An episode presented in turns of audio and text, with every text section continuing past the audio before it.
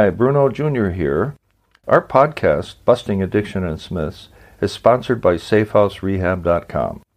SafeHouse believes that traditional treatments fall short of the needs of clients who face the modern problems of addiction. Modern problems need modern solutions. Multiple addictions, multiple relapses, multiple triggers, and cheaper and more powerful street drugs set up unprecedented challenges facing treatment centers. What is needed is a more sophisticated approach, a better way forward. There are three reasons to choose our progressive modern treatment program.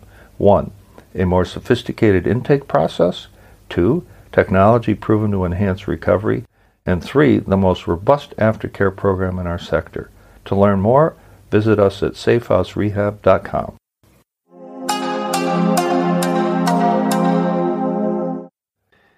So, moving forward, helping another alcoholic achieve sobriety, but also understanding that, that you are in a unique position to be a leader. And you need to study, you need to practice, you need to be a magnet for other people, you need to lead. In other words, you're the first one off the cliff, right? You're the one who says, I have a solution. Does anybody else have one too? You're the first one. So people want to follow you because you, you're steady, you're fair, you show compassion, you show discipline in the right way, you show respect, you show competence. If you don't have an answer, you ask. And you bring the best brains to the table because you're no longer so arrogant that you think you have all the answers. You don't. That's ridiculous. I would say that, you know, when you break down the barriers among people, our collective intelligence goes up. You learn this and you carry it forward and then you mentor others. Mentoring is one of my greatest joys you know, and, and that has to do not with recovery, but I would ask, women would ask me to mentor them. Imagine that, you know, because I was as clean as a whistle at work. You know, we had uh, classes in sexual harassment a number of years ago when it was first a, a thing, and and uh, the law, you know, the state of Wisconsin made it mandatory that we have sexual harassment training. And what I learned about sexual harassment is interesting too, is that harassment's in the eye of the beholder. I may think I'm not harassing you, but if you think you're being harassed, you have every right to call me on it and to take it to the next level, to the department, to HR, and, and if it's serious, you know, to the law. So in the same way that, you know, harassment's in the eye of the beholder, so is sarcasm if you're recovering. You know, somebody says you're being sarcastic, and I'm going, I got to listen to that. I have to be held accountable. Okay? So I build my sobriety today on, on three pillars.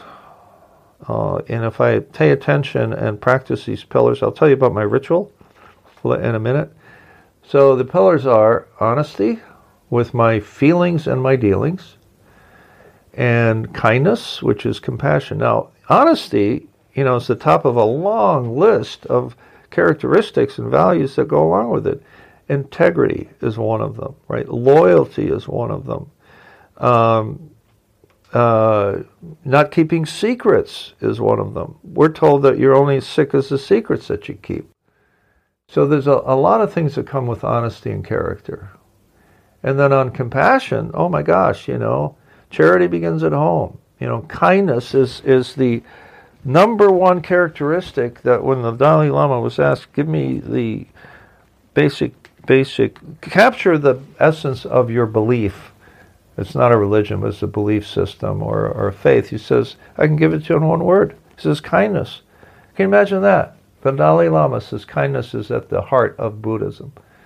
So that's not bad, right? And and and uh, the greatest of these is love, or God is love in the Christian tradition or in the Jewish tradition.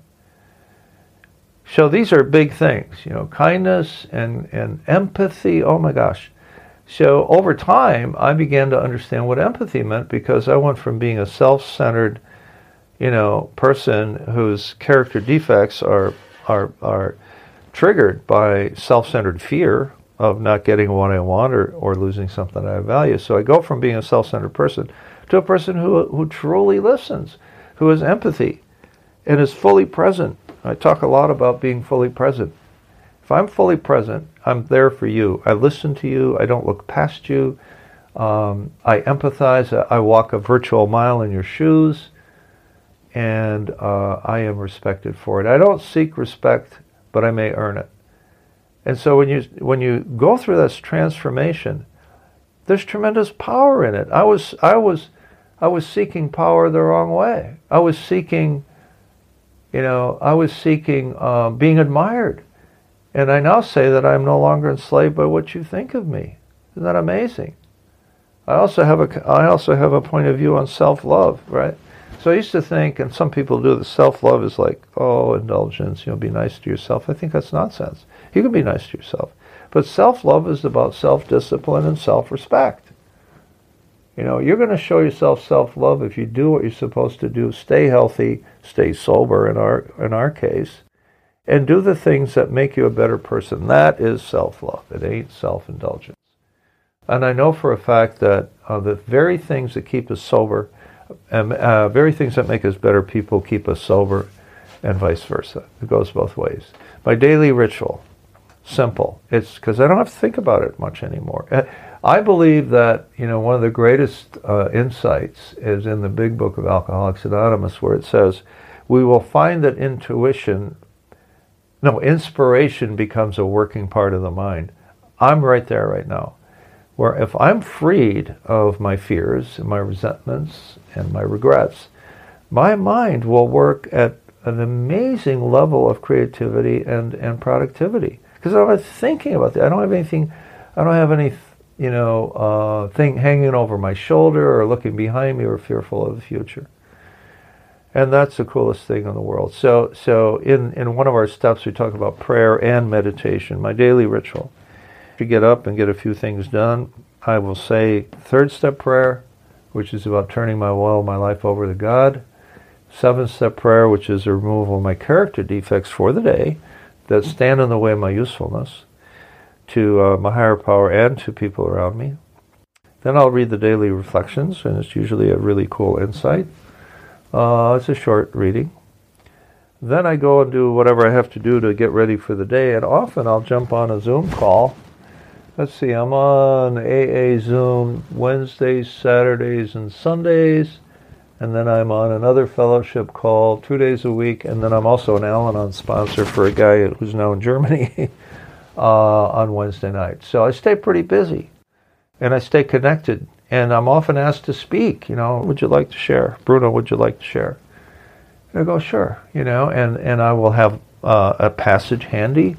I might have a reading handy. Uh, there are many books that um, teach us uh, you know, not only how to stay sober and not drink. And here, here's the thing, and I'm close with this.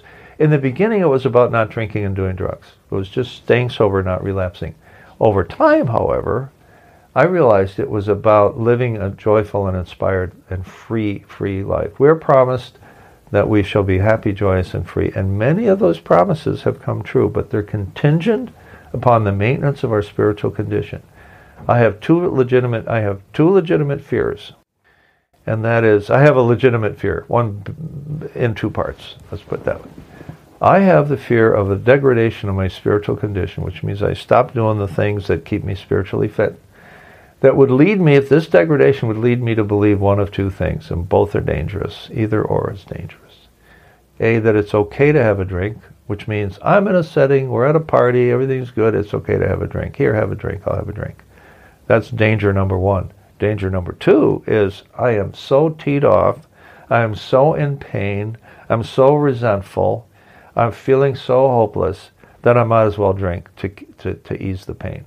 So those are dangers, and they will only come if my spiritual condition, if my practice deteriorates. My counselor told me, you know what, Ron, you're going to re- uh, relapse in your head a long time before you take that first drink. You'll have a resentment you know, or you'll have a hate, or you'll have despair, or you'll be depressed. You know, something negative is going to be happening, and you're going to forget that you're an alcoholic. You're going to say, "Oh, I have an answer," because that's what you're conditioned to. You're conditioned to take a drink. You know, you're conditioned to do this, uh, to to to stuff your feelings. And so, what happens when you stop drinking and doing drugs? It's like a coiled spring. They go, whoa, until you're on a roller coaster ride for a while. And I understand that about newcomers.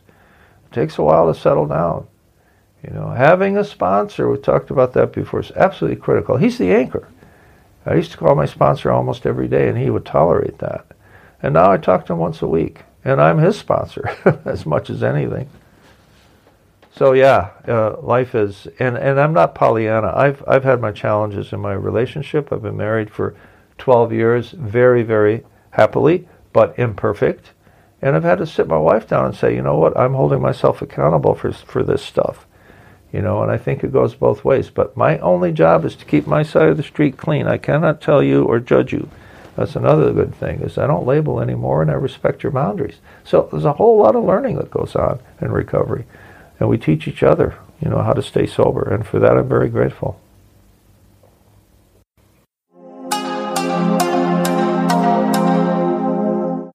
Our podcast is sponsored by SafeHouseRehab.com, a modern approach to recovery. To learn more, visit us at SafeHouseRehab.com.